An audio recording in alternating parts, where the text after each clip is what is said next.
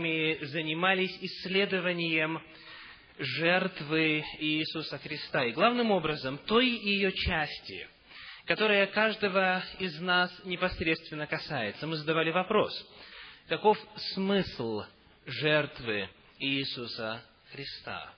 Для чего Он умер? Почему Он умер? Какой была Его смерть? Что он испытывал, когда висел на кресте. А самое главное, что же теперь все это значит для э, современного человека? Какие преимущества жертвы Иисуса Христа доступны сегодня нам? И, отвечая на этот последний вопрос, о том, что жертва Иисуса Христа может значить верою для каждого из нас, мы рассмотрели два момента. Первый – Свобода от вины. Помните эту проповедь? Свобода от вины. Благодаря тому, что Христос взял на себя ответственность за все грехи, благодаря тому, что Он как губка впитал весь грех, Он стал грехом, как говорит Писание. Он грех на кресте, что? Уничтожил, пригвоздил ко кресту. Поэтому теперь человек имеет на основании Божьего действия возможность, поверив в то, что за его грех жертва уже была принесена, освободиться от вины. И с некоторыми из вас после той проповеди я разговаривал, и сегодня хочу благодарить Господа за то, что сейчас у некоторых из вас гораздо меньше вины – чем было до той проповеди. Жертва Иисуса Христа. Жизнь без чувства вины. Второе, и об этом мы говорили с вами в прошлую субботу, это примирение с Богом. Примирение с Богом. Мы, сказано, были врагами Ему. После смерти Иисуса Христа на Голгофе мы примирились с Ним жертвою Его Сына. И вот описание этого примирения в Библии связано с языком гражданства или царства. Сказано, мы примирившись стали кем?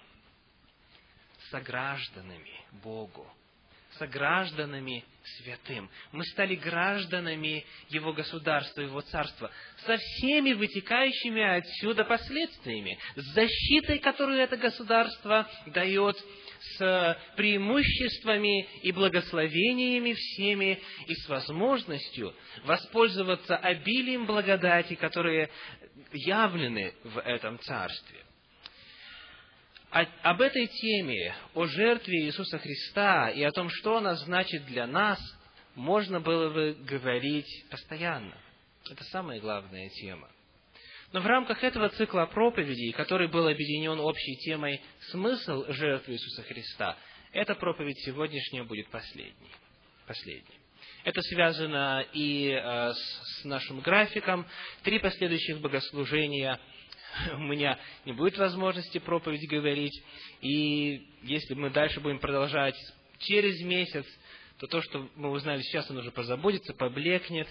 И поэтому я решил сегодня произнести последнюю, заключительную проповедь в этом цикле проповедей. И наша сегодняшняя тема «Я сораспялся Христу». «Я сораспялся Христу». Когда мы говорили с вами о примирении, о мире, о покое, о внутреннем спокойствии в прошлый раз, помните, к какому выводу мы пришли? Какой из людей на земле самый спокойный? Когда человек абсолютно успокаивается, когда его больше вообще ничего не тревожит. Когда? Когда он умирает, когда он мертв. Тогда все тревоги и волнения в абсолютном смысле, навсегда, навечно позади. Вот об этом я буду говорить сегодня. Я умер, я сораспялся Христу. Давайте откроем Священное Писание, э, Евангелие от Матфея, первую главу, и прочитаем там 21 стих. Пожалуйста, по Библии с собой, добро пожаловать, откройте Матфея, первая глава, стих 21. Матфея, первая глава, 21 стих. Для детей скоро внизу начнутся занятия с американскими преподавателями, поэтому через парочку минут вы можете их а, отправить туда для того, чтобы им тоже было интересно. Итак, Матфея, 1 глава, 21 стих.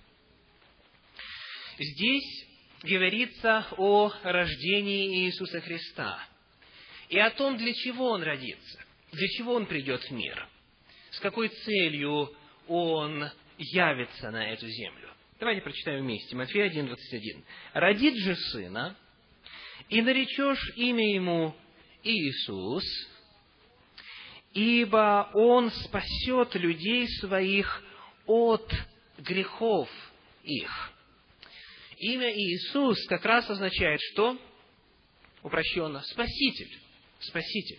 Иисус означает Спаситель, тот, кто спасает, тот, кто вызволяет, тот, кто освобождает. К сожалению, многие христиане этот стих читают так. Он спасет людей своих во грехах их. Давайте рассмотрим вот этот вариант прочтения. Что бы это значило? Он спасет людей во грехах. Так написано. Многие предполагают, что Христос пришел для того, просто чтобы снять с нас вину за грехи, которые мы делаем. То есть мы будем продолжать делать, мы все прекрасно знаем, что мы не сможем избавиться от грехов, что наша плоть грешная и так далее, и так далее. Мы будем жить во грехах, и тем не менее Христос на что? Спасет. Этот стих о другой цели говорит. Он пришел не только для того, чтобы снять с нас вину, чтобы мы перестали беспокоиться и начали жить. Он пришел не только для того, чтобы примирить нас с Богом и объявить нас праведными. Это место Священного Писания, которое было произнесено прямо перед рождением Иисуса Христа о цели Его прихода, Его миссии, говорит о том, что Христос пришел для того, чтобы нас освободить от греха, от грехов. Это означает, что Его смерть не только снимает с нас вину за те грехи, которые мы совершили и совершаем, но в этой смерти содержится также и сила, которая способна что сделать? Освободить нас от грехов, которая способна сделать нас святыми, которая способна изменить нашу греховную природу, и которая свободно представит нас без пятна и порока и чего-либо подобного. Иисус Христос, Сын Божий, сам Бог не пришел бы в этот мир только для того, чтобы люди, называющиеся Его именем, жили без вины. Потому что многие люди, не верящие в Него, живут без вины. Какие? Те, у которых уже совесть сожжена. Их никакая вина не беспокоит. Они свободны от вины. Они живут без чувства вины. Они живут во грехе, они продолжают жить во грехе, и чем дольше они живут в таком состоянии, тем меньше угрызений совести остается. Не так ли? Так в чем разница теперь между человеком, который заявляет, что он христианин, и посещает богослужения, носит имя Иисуса Христа, живет во грехе, продолжает жить во грехе 10, 20, 30 и так далее лет, и живет без чувства вины. Какова разница тогда между этим и тем? И вот представьте, что Бог самое большое, что мог сделать, сделал для человека только для того, чтобы теперь человек прикрывался его именем и использовал тот факт, что он верит в Иисуса Христа как повод для угождения плоти. Нет. Библия говорит, что Он родился и пришел в мир для того, чтобы спасти нас от грехов, для того, чтобы освободить нас от греха, не только от вины за грех, но и от проявления греха в нашей жизни. И Библия настолько много об этом говорит, что просто удивительно, как люди этого не замечают. Давайте пройдемся по целому ряду мест Священного Писания. И, но я не буду напоминать, что то, что в Библии записано, это слова, слова самого Господа, так? Что это не просто мысли о нем, а это Он вдохновил пророков, апостолов, чтобы они записали. То есть, попытайтесь вот услышать в том, что мы сейчас будем читать, голос самого Бога. Потому что это Он говорит. Он рассказывает о том, что Он желает видеть в своих последователях. Итак, здесь же в Евангелии от Матфея в 10 главе Христос говорит следующие слова. Матфея 10 глава, стих 38. Матфея 10, 38. 10, 38. «И кто не берет креста своего и не следует за мною, тот, что дальше? Тот недостоин меня». Представляете? Кто не берет креста своего и не следует за мною, тот недостоин меня или недостоин называться моим именем. А что это значит, в свою очередь, взять крест свой? Чуть выше, чуть дальше говорит. Давайте э, прочтем более широкий контекст. Так? С 32 стиха, начиная. Итак, всякого, кто исповедует меня пред людьми, того исповедую и я пред Отцом моим Небесным. А кто отречется от меня пред людьми, отрекусь от того и я пред Отцом моим Небесным. Кто отречется, от того я отрекусь. Что же это значит? Не думайте, что я пришел принести мир на землю. Не мир пришел я принести, но меч. Ибо я пришел разделить человека с отцом его, и дочь с матерью ее, и невестку со свекровью ее, и враги человеку домашние его. Почему? Кто любит отца или мать более, нежели меня, недостоин меня. И кто любит сына или дочь более, нежели меня, недостоин меня. И кто не берет креста своего и не следует за мною, тот недостоин меня сберегший душу свою, потеряет ее, а потерявший душу свою ради меня, сбережет ее. Что значит взять крест свой и идти за Христом? Это означает, это означает в семье испытывать неприятности и столкновения, потому что люди, живущие рядом с вами, не разделяют те же самые высокие идеалы и устремления к святости – это означает среди людей, которые живут в этом мире, провозглашать ценности Христовой веры и жить по ним. И в результате будет вражда, будут ссоры, будет неприязнь, будет отторжение. Это в конечном итоге, в определенных случаях, означает смерть за эти идеалы. Взять свой крест это значит поступить так же, как Иисус Христос поступил. Вы помните, Священное Писание описывает, что когда над Ним издевались и прочее, прочее, они возложили на Него Его крест. То есть Он орудие собственной казни сам нес на Голгофу. Вот что значит нести свой крест. Это значит содействовать своему умиранию. Это значит содействовать своему распятию. Это значит содействовать истреблению своей грешной природы. Это значит нести свой крест. И слова звучат очень категорично. Сказано, если кто этого не делает, тот что? Тот недостоин меня. А если кто хочет идти за мною, тот возьми свой крест. Он пришел чтобы освободить от грехов, чтобы спасти от грехов. Но это только начало. Давайте пойдем дальше. Первое послание Петра, вторая глава, 24 стих. Первое послание Петра, вторая глава, 24 стих. Еще одно место, которое мы прочтем, о цели пришествия и смерти, то есть жертвы Иисуса Христа. 1 Петра 2, 24. Он грехи наши сам вознес телом своим на древо. Это понятно. Мы об этом уже говорили. Он взял на себя весь грех, он стал грехом.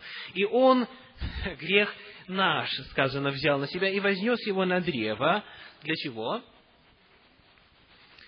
дабы мы, избавившись от грехов, жили для правды. Смотрите, жертва Иисуса Христа, она не только обращена в прошлое, то есть не только освобождает нас от грехов, которые мы уже делали или делаем, она не только освобождает нас от ответственности, но она и а, обращена в будущее.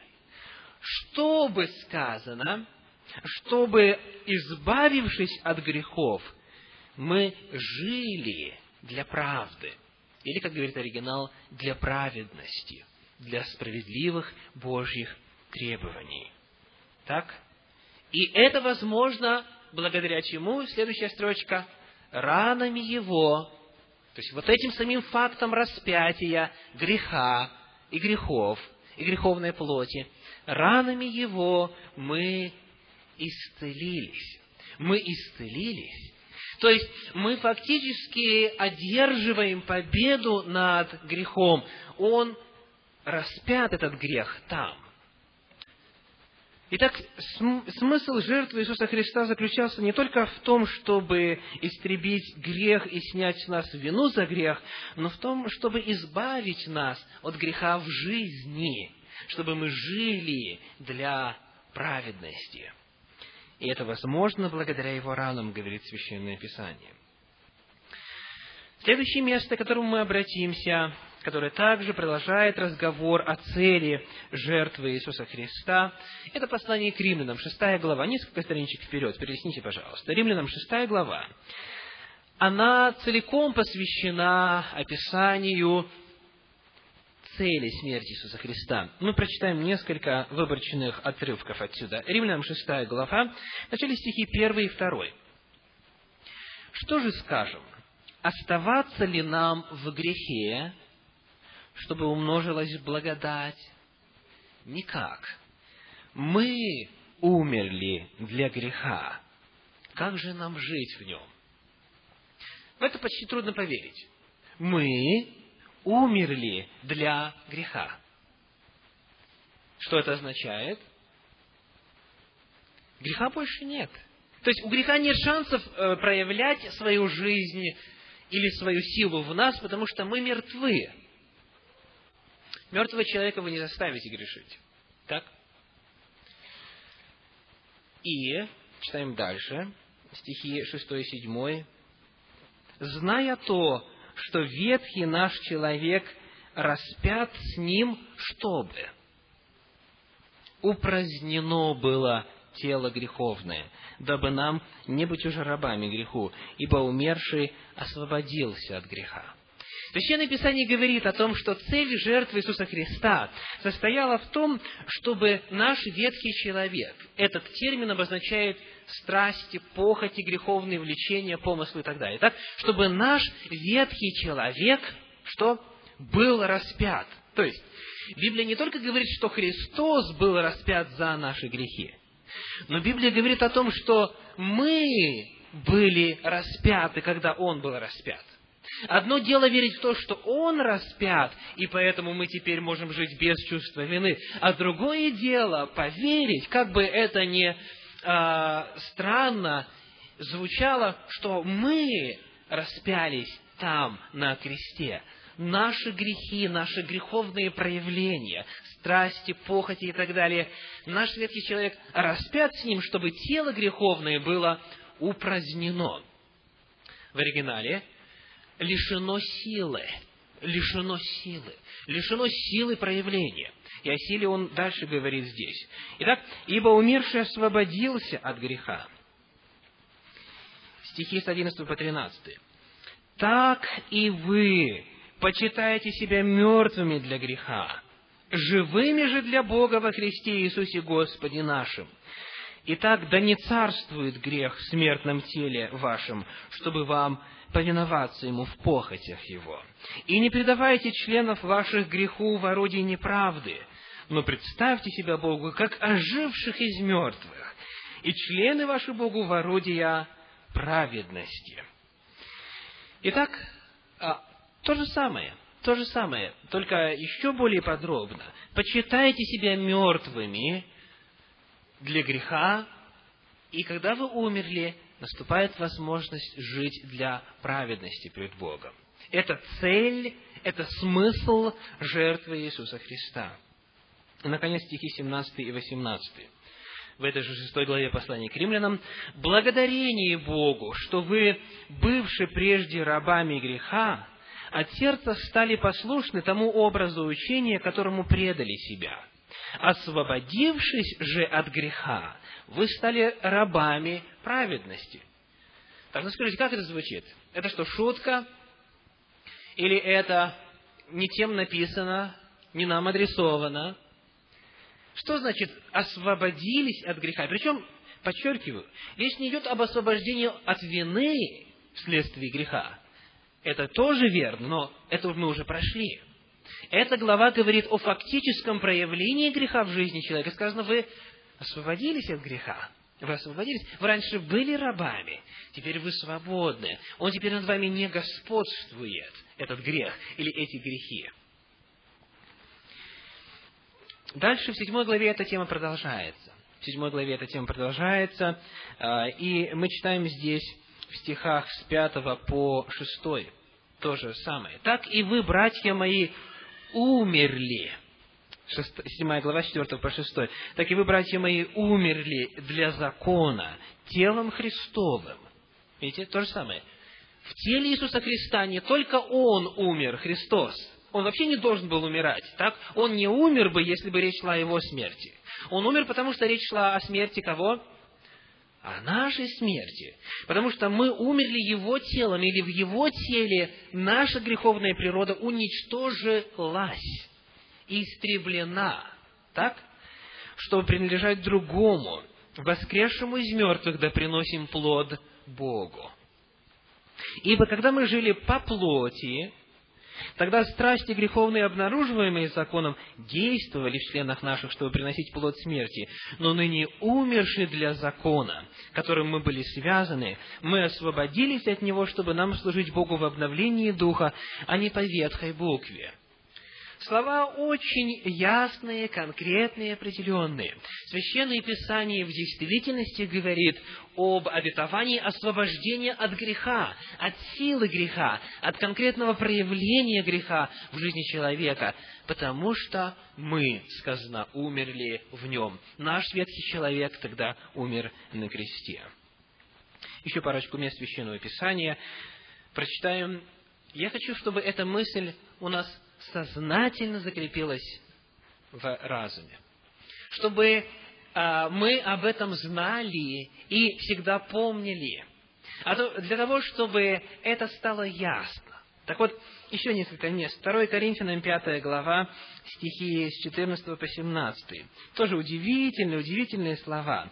Второе послание Коринфянам, глава 5, а, стихи с 14 по 17. Опять несколько страничек вперед. Э, проясните, проясните, и мы читаем. Итак, пятая глава, стихи 14 по 17. «Ибо любовь Христова объемлет нас, рассуждающих так». Прошу, э, прошу внимания, обратите свое на формулировку. «Любовь Христова объемлет тех, кто рассуждает так». Если один умер за всех, то все умерли. Если один, Христос, умер за всех, то все умерли.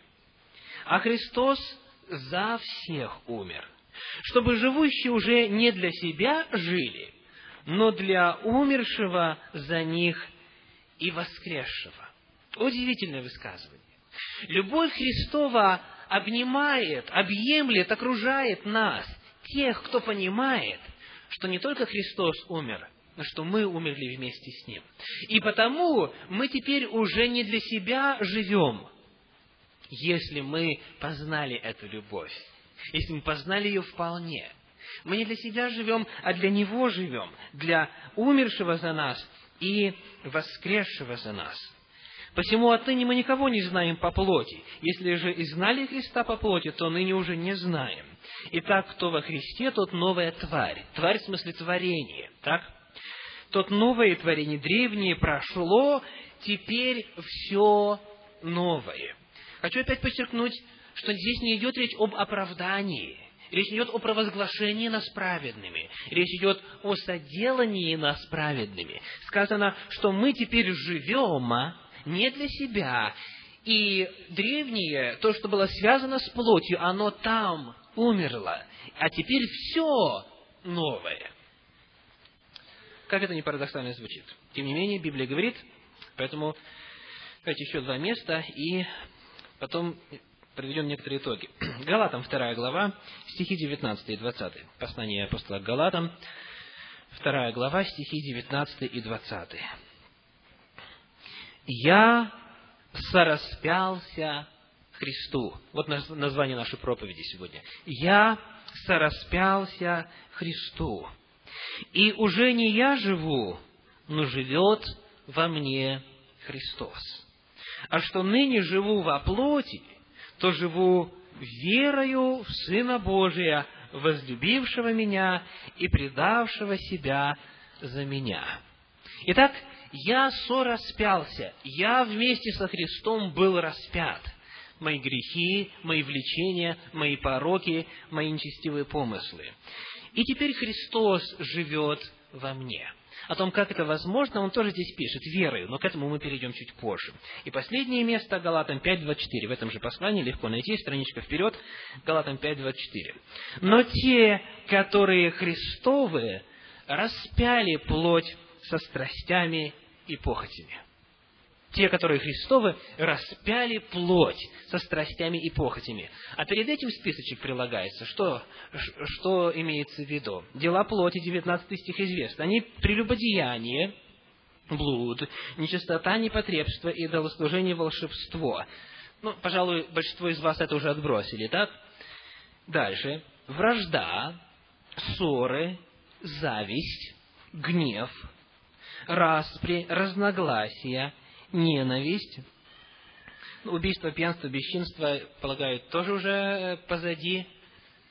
И тому подобное. Далеко не полный список проявления плоти. Но хотя бы то, что записано, сказано, те, кто Христовы, распяли плоть со страстями и похотями. Это означает, дорогие братья и сестры, что в жизни действительно возрожденного христианина отсутствует что? Зависть, распри, ссоры, вражда, ненависть и тому подобное. Итак, вот цель, ради которой Христос умер. Вот цель, ради которой Он пришел. Вот смысл жертвы. Смысл жертвы заключается в том, чтобы объявить нас праведными, снять с нас чувство вины, примирить нас с Богом, объявить нас святыми. Но на этом действие жертвы Иисуса Христа не заканчивается. Это доброе начало, но это только начало. Это только начало. Оказывается, как говорит Священное Писание, жертва Иисуса Христа имеет в себе силу фактического, реального преобразования конкретного человека и освобождения его от вражды, зависти, распри и так далее. Жертва Иисуса Христа была принесена для того, чтобы освободить нас не только от вины за грех, но и от проявления греха, от силы греха в жизни христианина. Итак, мы планку подняли очень высоко. Не мы, а Библия. Но сегодня мы удостоверились в том, что она на самом деле высока.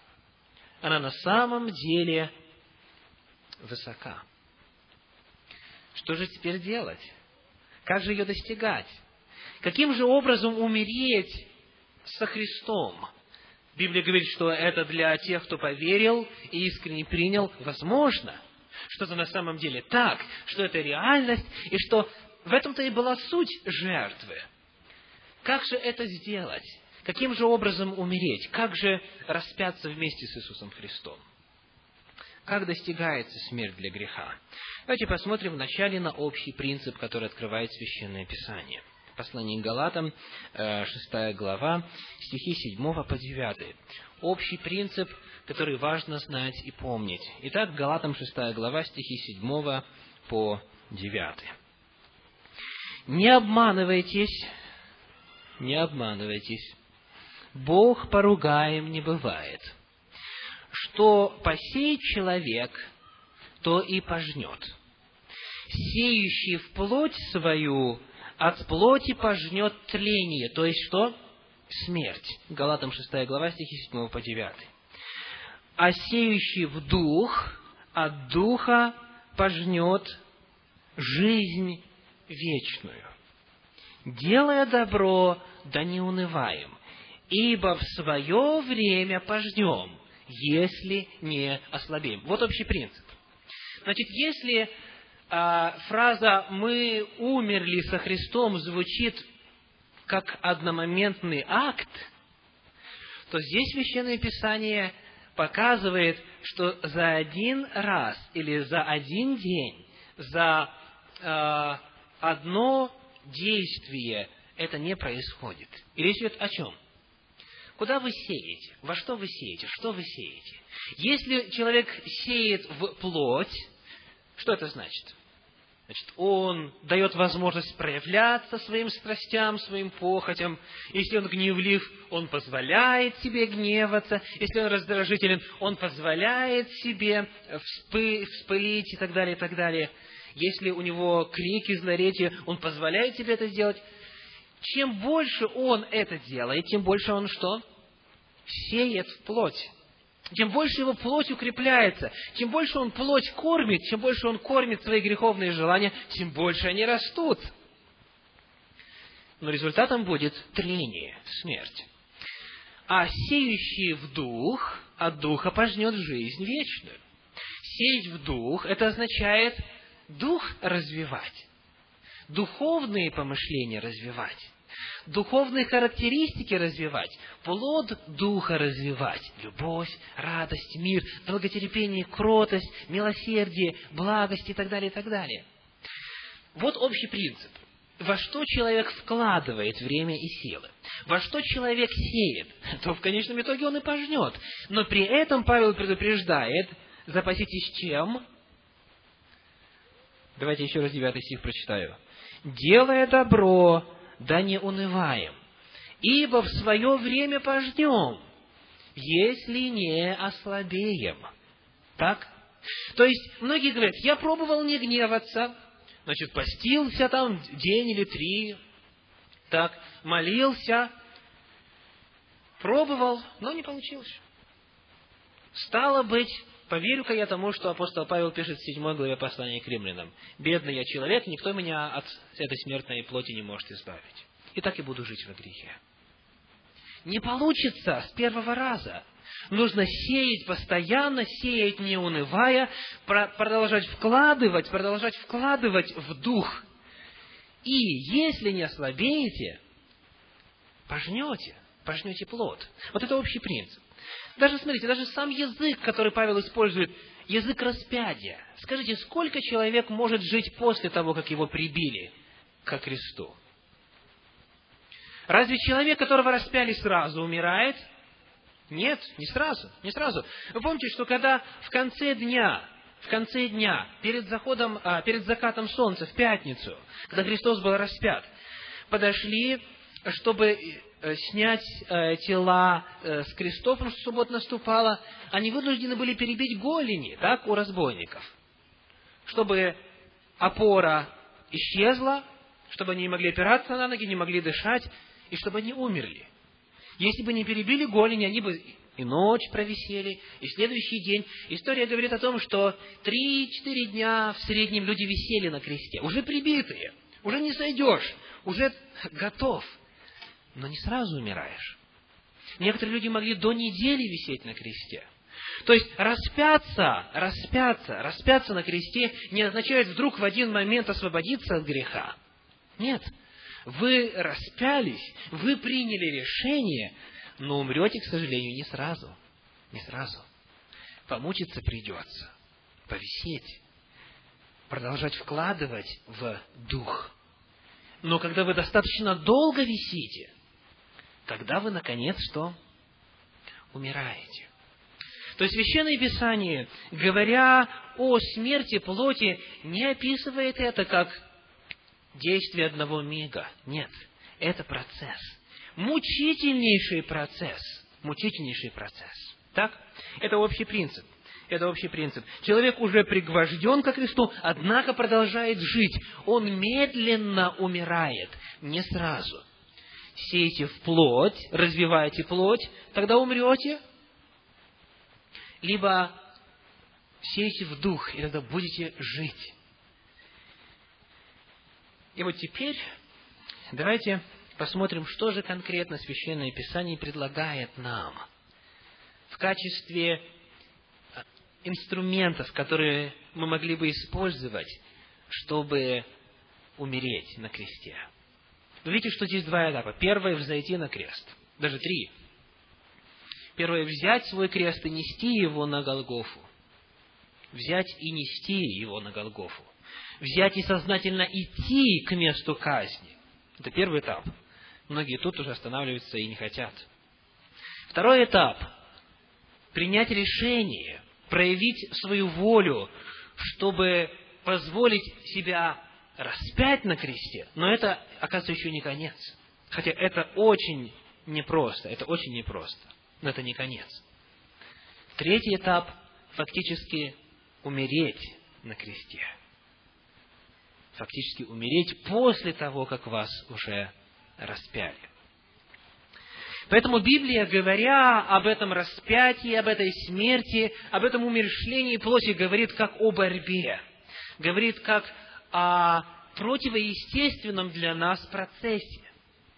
Это для нас противоестественно. Мы не хотим умирать. Никто не хочет умирать. За исключением тех людей, в организме которых уже настолько болезнь развилась, и у них настолько мучение распространено, что они просят себе смерти. Вот когда мы дойдем до такого состояния, когда мы настолько осознаем отвратительность и омерзительность греха, что мы уже не, не сможем в нем жить, тогда мы скажем, лучше мне умереть, чем продолжать жить в грехе. И Священное Писание прекрасно нас в этом понимает. Христос был на этой земле, Он знает, каково бороться с похотями. Он был искушен во всем. Поэтому Он не ожидает от нас чего-то нереального, но Он вместе с тем показывает нам, что это возможно. Итак, Библия говорит о том, что это борьба, это реальная борьба. Например, первое послание Петра, 4 глава, первые четыре стиха. Первое э, послание Петра, 4 глава, первые четыре стиха. Вот что говорят. Итак, как Христос пострадал за нас плотью, то и вы вооружитесь той же мыслью. Ибо страдающий плотью перестает грешить. Как хотите, так и понимать. Библия говорит, страдающий плотью перестает грешить. То есть, когда он свою плоть подавляет, умершляет, когда он ее пытается истребить, это сопряжено со страданиями. Это нелегкий процесс. Но это путь освобождения от греха. Страдающий плотью перестает грешить, как Иисус Христос сказано. Чтобы остальное во плоти время, то есть, видите, не о смерти идет речь тут, о физике, не о смерти физической идет речь, потому что дальше он живет во плоти чтобы остальное во плоти время жить уже не по человеческим похотям, но по воле Божьей. То есть, видите, однажды это страдание имеет место, оно приводит к чему? К смерти ветхого человека, а потом дальше он уже живет не по похотям, а по воле Божьей. Итак, Библия описывает это как страдание. Это тяжело. Так? Римлянам 8 глава 13 стих, Римлянам 8 глава 13 стих, тоже язык достаточно жесткий, 8.13.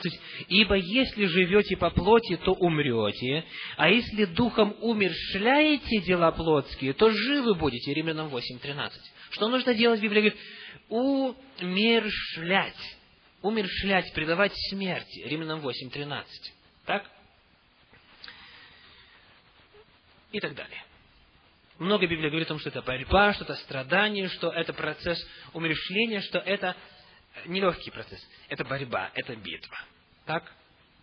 И в этой битве мы уже выяснили, что это процесс, что он через этапы проходит, и что это нелегко. Тем не менее, какие же конкретные даны нам способы, чтобы обрести победу? Первое. Первое – это знание. Первое – это знание. Посмотрите, что говорит апостол Павел. Когда он в шестой главе послания к римлянам описывает, что мы умерли для греха, что грех теперь не имеет над нами силы, что наш ветхий человек распялся со Христом и так далее, и так далее, он много раз использует одно слово. Вот давайте посмотрим. Римлянам шестая глава. Третий стих, например. «Неужели не знаете, Неужели не знаете, что все мы, крестившиеся во Христа Иисуса, в смерть Его крестились? Перед этим Он говорит, мы умерли для греха, как же нам жить в нем? Он говорит, неужели не знаете? Так, дальше. Вот этот вот глагол нам интересен, шестой стих. «Зная то, что ветхий наш человек распят с ним, чтобы упразднено было тело греховное, дабы нам не быть уже рабами греху». Зная это. Зная. Так? Дальше. Стих девятый зная, что Христос, воскресший из мертвых, уже не умирает, смерть уже не имеет над ним власти, так и вы почитаете себя мертвыми, зная. Этот глагол используется в седьмой главе неоднократно. То есть, человек не может начать даже борьбу со грехом. Он даже не может и помыслить о том, чтобы пытаться достигать святости в этой жизни, если он даже не знает о такой возможности. Если ему никто не сказал, если он не прочитал, если он, читая, обходил эти стихи стороной, как будто их и нет в Священном Писании, если он не знает, то есть если он не понимает, а, ничего не произойдет. Мы не можем истребить грехи, которые мы не осознаем как грехи, и в отношении которых не верим, что они могут быть истребленными, не так ли? Будете ли вы стремиться к чему-то, если вы даже не знаете, что это существует? Так? В этой стране существует много всяких финансовых программ для того, чтобы помочь человеку образование получить, дом построить, прочее, прочее. Многие из иммигрантов об этом не знают. Правительство благополучно денежки оставляет себе. Просто-напросто. Если вы не знаете, вы вы не можете этим воспользоваться. Если вы не знаете, что это есть, что это в наличии, что это доступно, что это реально, что это действует, что Бог это вам обещал, вы никогда не, не, и не станете ничего делать в этом отношении, не так ли? Первое, знайте. Теперь вы знаете. Теперь вы знаете. И мы не все прочитали в Библии на эту тему. Библия очень много об этом говорит. Но первый шаг – это увидеть, что Священное Писание об этом свидетельствует, что Бог нам это обещает, что Он в нас это сделать желает. То же самое мы читаем в послании к э, Колоссянам в третьей главе. Колоссянам 3 глава, стихи с 5 по 10. Там идет та же самая тема умершления ветхого человека. И здесь мы читаем следующее. Колоссянам 3 глава, стихи с 5 по 10. Итак, умертвите земные члены ваши, блуд, нечистоту, страсть, злую похоть и любостяжание, которое есть идолослужение, за которое гнев Божий грядет на сынов противления. Так, а теперь вы отложите все, гнев, ярость, злобу, злоречие, сквернословие уст ваших. Не говорите лжи друг другу, совлекшись ветхого человека с делами его и облегшись в нового, который обновляется в познании по образу создавшего его. Опять что говорится? Обновляется в познании. То есть, человек должен об этом узнать, должен услышать, и в, в этом процессе умершления что необходимо? Обновляться в познании. Недостаточно один раз услышать. Чтобы что-то здесь осталось, нужно 10, 20, 30 и так далее раз это уч- прочесть, увидеть, осознать, услышать. И тогда, может быть, начнется процесс. Итак, обновляться в познании, узнать. Это очень важно, потому что э, во многих церквах это не проповедуется. Я не говорю о деноминации. В, в церквах разные деноминации. Есть люди, которые обращают это внимание. Есть те, которые живут так, как будто а, этого и нет в Библии. Но Библия об этом говорит. Итак, знайте, знайте. Если вы знаете, у вас появляется шанс. Обновляйтесь в познании, говорит Священное Писание. Неужели вы не знаете? Если не знаете, то тогда и спросу нет. Но если вы желаете узнать, то Священное Писание вместе с этим знанием дает и силу. Потому что Священное Писание – это не только информация, это сила Божья к спасению, как говорит Священное Писание. Это первое. Второе. Второе. Второй вопрос – это отношение к греху. Второй вопрос – это отношение к греху. вот давайте посмотрим на послание Галатам, 3 э, главу, 13 стих.